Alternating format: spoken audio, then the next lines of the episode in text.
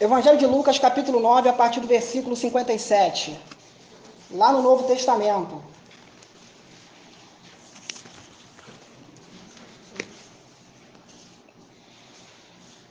Evangelho de Lucas, capítulo 9, a partir do versículo 57. Quem encontrou, diga amém. Amém.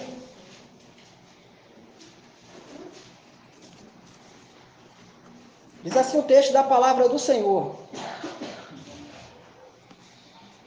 E aconteceu que, indo eles pelo caminho, lhe disse um: Senhor, seguir-te-ei, para onde quer que fores. E disse-lhe Jesus: As raposas têm covis, e as aves do céu ninhos, mas o filho do homem não tem onde reclinar a cabeça. E disse a outro: Segue-me. Mas ele respondeu: Senhor, deixa que primeiro eu vá enterrar meu pai. Mas Jesus lhe observou Deixa os mortos enterrar os seus mortos. Porém, tu vai e anuncia o reino de Deus. Disse também outro: Senhor, eu te seguirei, mas deixa-me despedir primeiro dos que estão em minha casa. E Jesus lhe disse: Ninguém que lança a mão do arado e olha para trás é apto para o reino de Deus. Amém, amados? Amém. Esse texto da palavra de Deus aqui fala referente a algo que aconteceu ali no ministério do Senhor Jesus. O Senhor Jesus estava passando por um caminho e de repente alguém ali o interrompeu ali, alguém pediu para que pudesse segui-lo. Então essa pessoa ouviu da parte de Jesus que ele não tinha o quê? Que ele não tinha como um conforto, né? Não teria como acomodar aquela pessoa, né? No momento em que ele começasse a seguir Jesus, no momento em que ele começasse a andar com Jesus. Já uma, uma segunda pessoa, o Senhor Jesus então aborda essa pessoa. E parece que alguma coisa essa pessoa tinha, tinha um chamado da parte de Deus. E aí o que acontece? Né? O Senhor Jesus fala com essa pessoa e essa pessoa fala, fala o que para ele? Deixa que primeiro eu vá enterrar meu pai. Quer dizer, talvez pensando de que o seu pai viria a falecer daí algum tempo, não imagino que estava ali um corpo um defunto, mas seu pai viria a falecer daqui algum tempo e ele estava esperando com que essa pessoa viesse a falecer e o Senhor Jesus deixa claro, deixa os mortos enterrar os seus mortos e você vai e anuncia o quê? Anuncia a vida, anuncia o reino de Deus. E uma outra pessoa, o Senhor Jesus também ele vai interpelar essa pessoa e ele fala: Senhor, mas eu te seguirei, mas deixa-me primeiro despedir dos que estão em minha casa. E o Senhor Jesus dá uma palavra para essa pessoa um pouco dura, até, eu acredito que muito dura. Ele diz que ninguém que lança a mão do arado e olha para trás é apto para o reino de Deus. Amém, amados? Amém. Amados, é, no mundo hoje, né, a gente tem 980 milhões de pessoas que professam a fé evangélica, assim como nós. No Brasil, em 2010, foi feito um censo e chegou-se à conclusão de que haviam 42 milhões de pessoas aqui nesse país cristãos evangélicos que professam, que falam que são evangélicos. Num país de 42 milhões de pessoas, a gente vai ver um total de 210 milhões de pessoas. É bastante gente. Bom, em 2019, nós temos aqui mais ou menos 31% dos evangélicos. Isso há pouco tempo atrás, vamos colocar aí há dois anos atrás. E acredita-se que em 2032 nós seremos a maioria nesse país, segundo as estimativas né, dos órgãos de pesquisa. Eu queria trazer uma reflexão nessa noite em cima de uma pergunta: Como nós devemos seguir a Jesus? O que de fato é seguir a Jesus? Porque se nós olharmos para essa população grande de pessoas que falam que seguem a Cristo, parece que cada um segue a sua maneira. Parece que cada um tem os seus costumes, o seu uso. Parece que uns são mais conservadores, outros são mais liberais, outros são mais agressivos e mais atirados e mais corajosos, outros nem tanto assim. Agora, o que a palavra de Deus hoje aqui, ela vai trazer para a gente como reflexão do que é seguir a Jesus? Ou melhor, será que eu estou seguindo a Jesus? Será que você segue de fato a Jesus? Porque todos nós estamos dentro de uma bandeira denominacional, amém, irmãos? Temos debaixo de um estatuto, né? De uma igreja que é diferente de outra igreja, que é diferente de outra igreja, que é diferente de outra igreja. Isso já deu para a gente perceber que a gente chama coxa de retalhos mesmo. Mas a pergunta hoje aqui ela não é essa. A pergunta é: como devemos seguir a Jesus? que de fato é seguir a Jesus? Será que eu estou seguindo a Jesus? Primeira carta do apóstolo João, capítulo 2, versículo 6, vai dizer que aquele que diz estar nele deve andar como ele andou. Irmão Anderson, mas como ele andou? Atos capítulo 10, versículo 38, vai dizer que Jesus Cristo foi ungido por Deus, Jesus de Nazaré, e ele andou fazendo o bem. Opa, peraí, se eu sigo a Jesus, eu faço o o bem.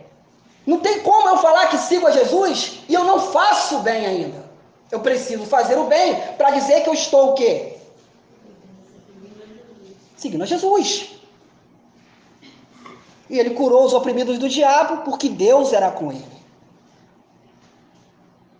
Agora eu acho interessante esse texto que a gente acabou de ler, porque ele não fala como seguir a Jesus. Ele não fala isso mas ele deixa claro do que não é seguir a Jesus. E eu quero acompanhar o texto junto com você rapidamente. E aconteceu que, indo eles pelo caminho, lhe disse um: Senhor, seguir-te-ei para onde quer que fores. Em primeiro lugar, essa pessoa aqui ela não foi chamada por Jesus. Jesus simplesmente estava passando pelo caminho. E no Mateus capítulo 8 vai dizer que essa pessoa aqui era um escriba. Quer dizer, uma pessoa que tinha um status naquela época, uma pessoa que tinha conhecimento da palavra, uma pessoa que transcrevia a lei, uma pessoa que era o que? Letrada. Mas Jesus não chamou essa pessoa, mas essa pessoa ela quis se colocar numa condição de ser chamada por Cristo, e automaticamente, quando Cristo não a chamou, o que ela fez? Ela levantou o dedo e, opa, eu quero seguir. E por que, que então Cristo não chamou essa pessoa? Por que então, irmão, se você afirma que Cristo não chamou essa pessoa? Simples, pela resposta que Cristo dá a ela. Cristo fala para ela o seguinte: ó, as aves do céu têm ninhos, as raposas têm covis. Quer dizer, esse, é, é, os animais têm aonde o que? Reclinar. Os animais têm aonde o que? Descansar. Agora, o filho do homem não tem aonde reclinar a sua cabeça. Em outras palavras, Jesus estava dizendo para ele o seguinte: olha só, querido, você quer me seguir? Mas não vai ter conforto. Você quer me seguir? Mas não vai ter descanso. Você quer me seguir? Você quer o maior exemplo de que quando eu nasci não tinha lugar nem para me colocar. Amados, uma pessoa que pensa em seguir a Cristo e acha que vai ter alguma espécie de conforto, meu irmão, eu vou comparar seguir a Cristo com acampamento. Quem é que já acampou na vida? Opa, que bom. Eu pensei que eu ia ficar sozinho nessa. Irmão, acampamento é conforto? Não é conforto, mas a diversão é garantida, meu irmão. E eu digo para você que servir a Cristo não é conforto, mas a vitória é garantida. Amém? Amém? Você crê nisso? Por que eu digo isso? Porque parece que tem muita gente enganada com o que é o Evangelho. Muita gente achando que Evangelho é o quê? É um colchão de água, é um sofá grandão. É, não, agora eu vou entrar no Evangelho, eu sou escriba, não, eu conheço a palavra, não, eu tenho status. Eu fico a pensar que aquele homem lá, aquele jovem rico, em qualquer igreja hoje ele teria lugar. Qualquer denominação aceitaria aquele camarada para ficar na linha de frente, porque ele tinha dinheiro e ele tinha conhecimento. Mas o que Jesus Cristo falou para ele? Falta-te uma coisa. Para muita gente ainda falta alguma coisa. Muita gente está caminhando com Jesus, mas lamentavelmente ainda falta alguma coisa. E eu ouvi nessa noite aqui falar e pregar a palavra de Deus, e eu não sei o que é, mas que o Espírito Santo ele veio falar para você o que falta na sua vida e também falar para mim o que falta na minha vida, porque para muita gente ainda está faltando alguma coisa. E a pandemia veio aí para evidenciar isso. A pandemia não trouxe problemas para a sociedade, ela atenuou os problemas que já tem na sociedade. Em outras palavras, quem quer seguir a Jesus não vai ter conforto.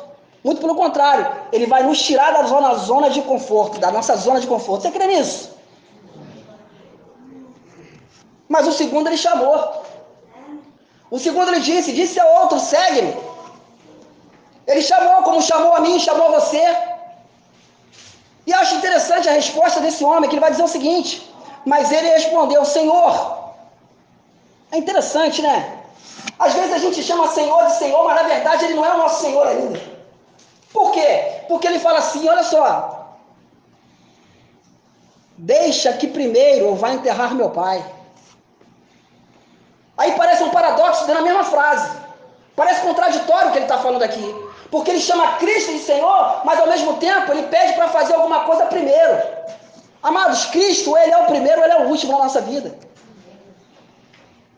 Ele chama Jesus de Senhor, mas ao mesmo tempo ele fala: Senhor, primeiro, deixa eu enterrar meu pai. Sabe, amados, tem muitas pessoas que ainda hoje, irmã Silvana, estão é, andando com Jesus, mas tem coisas que ela está colocando em primeiro lugar. Tem muitas pessoas ainda que, lamentavelmente, elas estão buscando seguir a Jesus, mas estão esperando alguma coisa morrer para poder seguir de fato. Eu não sei se tem alguém aqui nessa noite nessa condição, mas eu quero te dizer uma coisa, querido: deixa os mortos enterrar os seus mortos e vai anunciar a vida.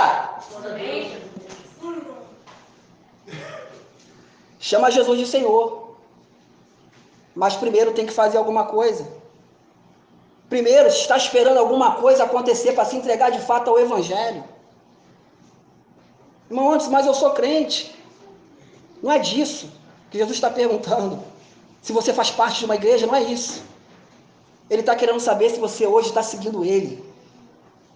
Porque dizer 42 milhões de pessoas em 2010, disse para o IBGE isso. Agora cadê? Cadê o resultado? Cadê os frutos? Cadê as obras?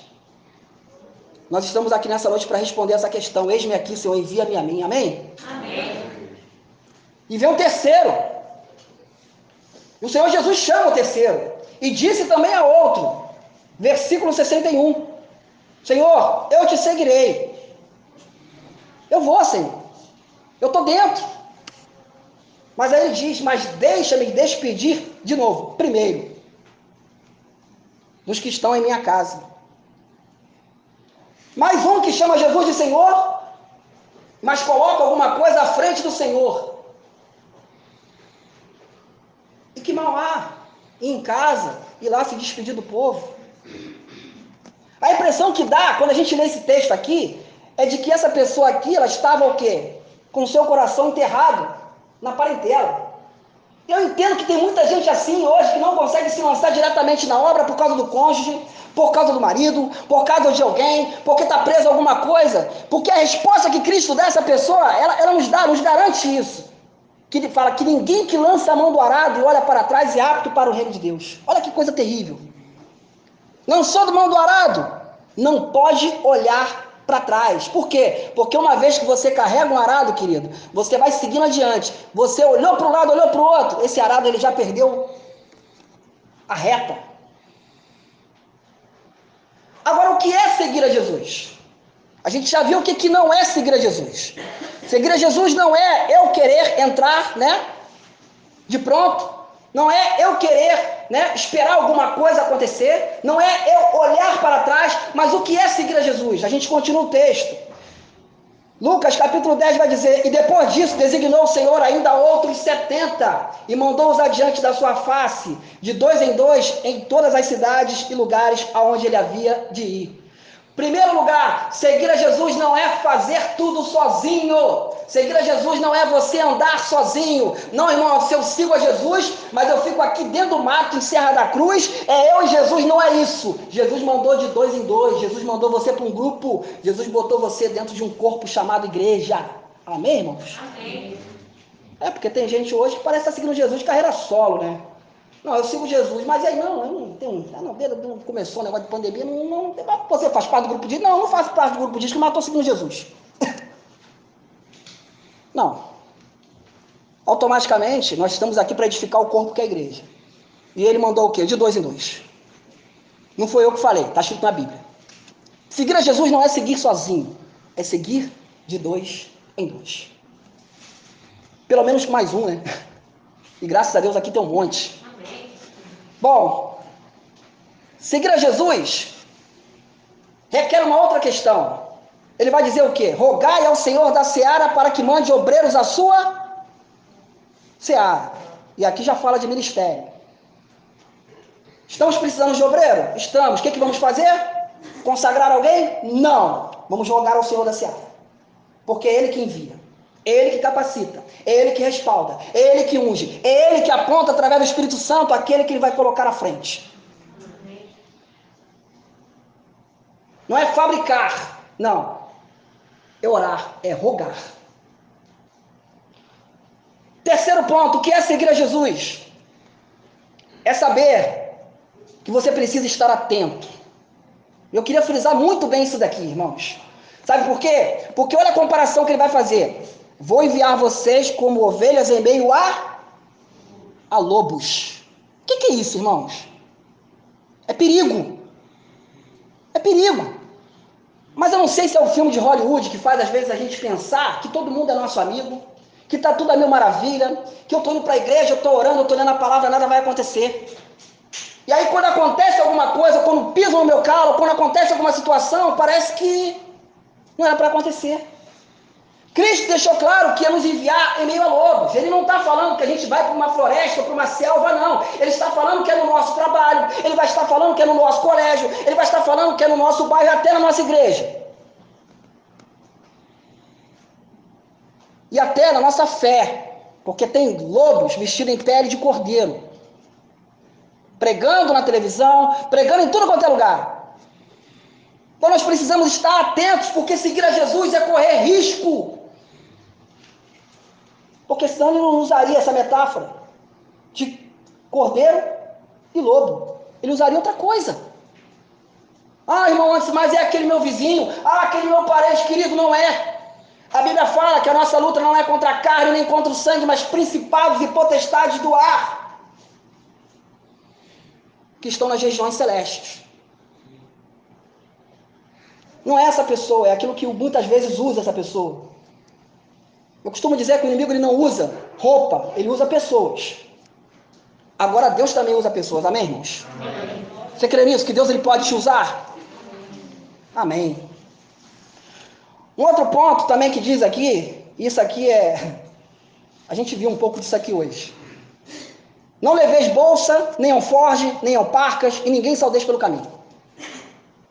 Levem somente o necessário Irmãos, igreja não depende de microfone, igreja não depende de data show. Me perdoe, é maravilhoso tudo isso, eu gosto. Gosto muito. Mas o que é necessário? É necessário uma pessoa cheia do Espírito Santo de Deus para poder apregoar o Evangelho, para poder libertar os cativos dessa terra. Agora não tem isso, não vai ter culto? Que não vai ter culto o quê, rapaz? Nunca teve culto no passado com essas coisas? Nós não precisamos disso. Acabou a luz, vai vela. Se não tiver vela, vai no escuro mesmo. O que importa é que o nome do Senhor tem que ser glorificado nesse lugar, meu irmão. Agora, se tiver, amém. Sou contra a tecnologia, não, mas não dependo disso para viver, não, querido. Sabe por que, que eu digo isso? Porque hoje tá, parece que o povo está dependente de smartphone, está dependente de Facebook, está dependente de um monte de coisa. E na minha época, para namorar, eu tinha que comprar uma ficha de telefone, meu irmão, enfrentar uma fila no orelhão. Você não sabe o que é isso. Eu era feliz. Você também era feliz. Você sabe por quê? Porque as coisas separam as pessoas. Nós ficamos besta, nós ficamos bobos depois que nós temos alguma coisa. Antes não tínhamos nada, andávamos, pisávamos na lama. Hoje temos alguma coisa, ah, não vou. Ou estou exagerando? Porque seguir Jesus ainda continua sendo isso. Levem somente o necessário. Não leveis ao, é, alforge, né? não leva a bolsa, não leva. Não. E ninguém saudeis pelo caminho. Quer dizer, não perca tempo discutindo com ninguém. Deus te chamou para pregar o evangelho, prega o evangelho. Agora não fica de conversa porque alguém está com uma ideologia. Não, Deus te chamou para pregar o evangelho. Ninguém saudeis pelo caminho. Você tem uma missão e missão dada missão cumprida. Você vai e você volta. Você não para para conversar que nem o profeta velho parou para conversar com o profeta novo. Não. Se Deus falou contigo uma vez, Deus falou contigo uma vez. Deus não muda de ideia. Porque ele diz em Malaquias: Eu, Senhor, não mudo. Como seguir a Jesus? Não force as situações. Versículo 10 e versículo 11. Mas em qualquer cidade em que entrardes e vos não receberem, saindo por suas ruas, dizei: Até o pó que da vossa cidade se nos pegou, sacudimos sobre nós, sobre, sobre vós. Você vai e anuncia o evangelho. Não receberam? Não é problema seu. O problema não é do carteiro. Manda reclamar com o correio. Por que, que eu digo isso? Porque eu estou vendo muita gente hoje discutindo. Evangelho não é para discutir. Evangelho é para se crer ou não crer. Eu não tenho que discutir. Ah, não gostei da palavra do irmão antes. Você não tem que discutir comigo, eu não vou discutir com você, querido. Ou você crê ou você não crê. Bota o teu joelho no chão, ora a Deus, e Deus vai confirmar se Deus falou ou não. Porque tem muita gente hoje questionando tudo. Hoje todo mundo tem opinião. Mas todos nós temos a Bíblia. E todos nós temos o Espírito Santo de Deus que testifica dentro do nosso coração. Aquele que de fato é fiel a Deus e aquele que não é. Não força. Falou uma vez, a pessoa não recebeu, dentro na sua família, ora por ela. Testemunha. Billy Graham falava, pregue para as pessoas. E se for preciso, fale. O que, que, é isso? Testemunhe com o seu próprio dia a dia. Imprima a Bíblia no seu dia a dia. Imprima a Bíblia nos seus atos diários. É isso que o povo aí fora está carente de ver. E por último,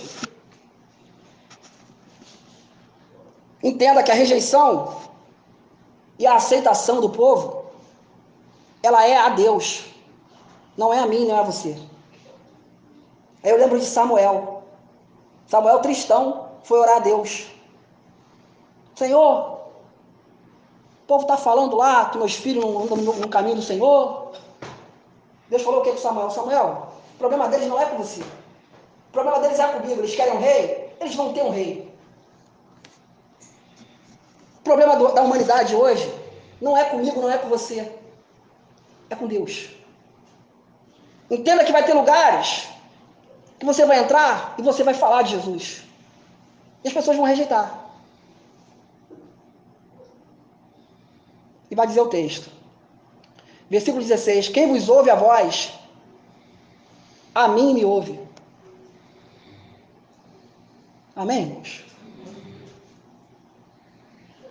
E quem vos rejeita a vós, a mim me rejeita.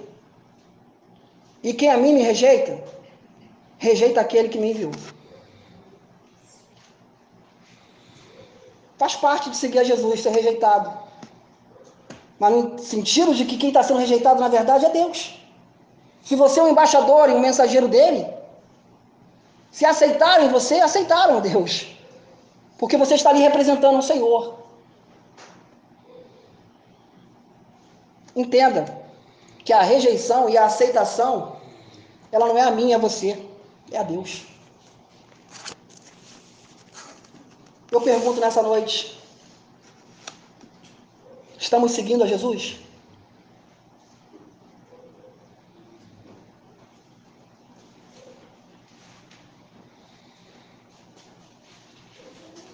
Será que nós estamos seguindo de fato a Jesus? Porque é uma reflexão, irmãos. Eu creio que pelos tempos que nós estamos vivendo, que são terríveis, não dá mais para pregar paz e amor. Não dá não. Não dá para pregar esse evangelho hippie, de que está tudo bem, de que tudo vai dar certo. Não. Tem gente na minha, na sua família, que precisa se converter. Tem gente nesse exato momento dormindo lá na rodoviária Tem vizinhos meus que estão em depressão, que pintaram os canecos no Natal e no Ano Novo e agora acabou a bebida e agora acabou o dinheiro.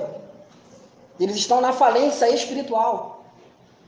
Tem gente que na pandemia ficou não somente com distanciamento social, não, é distanciamento espiritual mesmo. Então entendo que não dá para ficar só falando de paz e amor, como os hippies faziam, não. Chegou o tempo de nós entrarmos realmente o que? No caminho do Evangelho. Ou nós somos ou não somos. Ou estamos ou não estamos. Porque eu acho que já não dá mais para fingir. Chegou a hora de realmente assumirmos um caminho com Jesus. Porque Ele está voltando para buscar a sua igreja. Eu queria trazer um incômodo para nós hoje aqui. Foi o que Deus falou no meu coração, irmão Rodrigo, para falar hoje aqui. Nós precisamos de fato entender o que é o Evangelho. Porque nós romantizamos o Evangelho, pelo menos durante 30 anos nesse país. E talvez por isso tenha crescido. Eu não sou contra o crescimento numérico, muito pelo contrário. mas quando esse crescimento numérico também acompanha a qualidade. Temos uma cidade no Brasil, se não me engano, é Anápolis. 70% das pessoas lá são crentes. Mas dá um pulo lá para ver como é que é o negócio. Então eu queria trazer uma reflexão nessa noite, para que a gente ficasse pensando a respeito disso. Como devemos seguir a Jesus? Eu quero orar essa noite, quero entregar a palavra para quem diz direito e agradecer a oportunidade por estar aqui. Quero convidar você a baixar sua cabeça nesse momento. Senhor nosso Deus, nosso Pai que está no céu, estamos aqui na tua casa para te adorar, mas também para te seguir, Senhor. Eu não conheço a vida de ninguém aqui, Senhor, mas o Senhor conhece a nossa vida. Eu te peço em nome do Senhor, Pai. Como existem outros textos, né? a gente só leu um pouco dos textos aqui. Que o teu espírito, que tem o poder de convencer o homem do pecado, da justiça e do juízo, venha nos convencer a te seguir em nome de Jesus, Senhor. Para que venhamos fazer obras, Senhor, como o Senhor fez, como aqueles que te seguem de fato fazem, sem ignorar, Pai, as mazelas da nossa sociedade, do nosso bairro, da nossa rua, sem ignorar, Senhor, os problemas que nós temos ao nosso redor, que são uma oportunidade para que venhamos a ganhar essa pessoa para Cristo. Eu te peço, Pai, por cada um dos meus irmãos, porque é o Senhor que capacita, é o Senhor que unge. Porque, como o Senhor disse para Samuel, nós olhamos o que está aparentemente à nossa frente, mas o Senhor olha cada coração, Senhor. E eu creio que nessa noite o Senhor está olhando cada um de nós, porque o Senhor está aqui neste lugar, porque é um povo reunido no teu nome, Senhor. Eu te peço no nome que é sobre todo nome, Pai. Faz dessa missão batista, Pai, uma missão verdadeiramente que te segue que não segue A, não segue B e vem aqui, não, mas que te segue em espírito e em verdade, Senhor. E que louva o teu santo nome, Pai, não somente de lábios, mas de todo o coração. Essa é a minha oração, juntamente com essa igreja, e não é por muito falar, Pai, mas eu, que, eu sei que é por muito ouvir e por muito praticar. Muito obrigado por tudo, Senhor. Em nome de Jesus.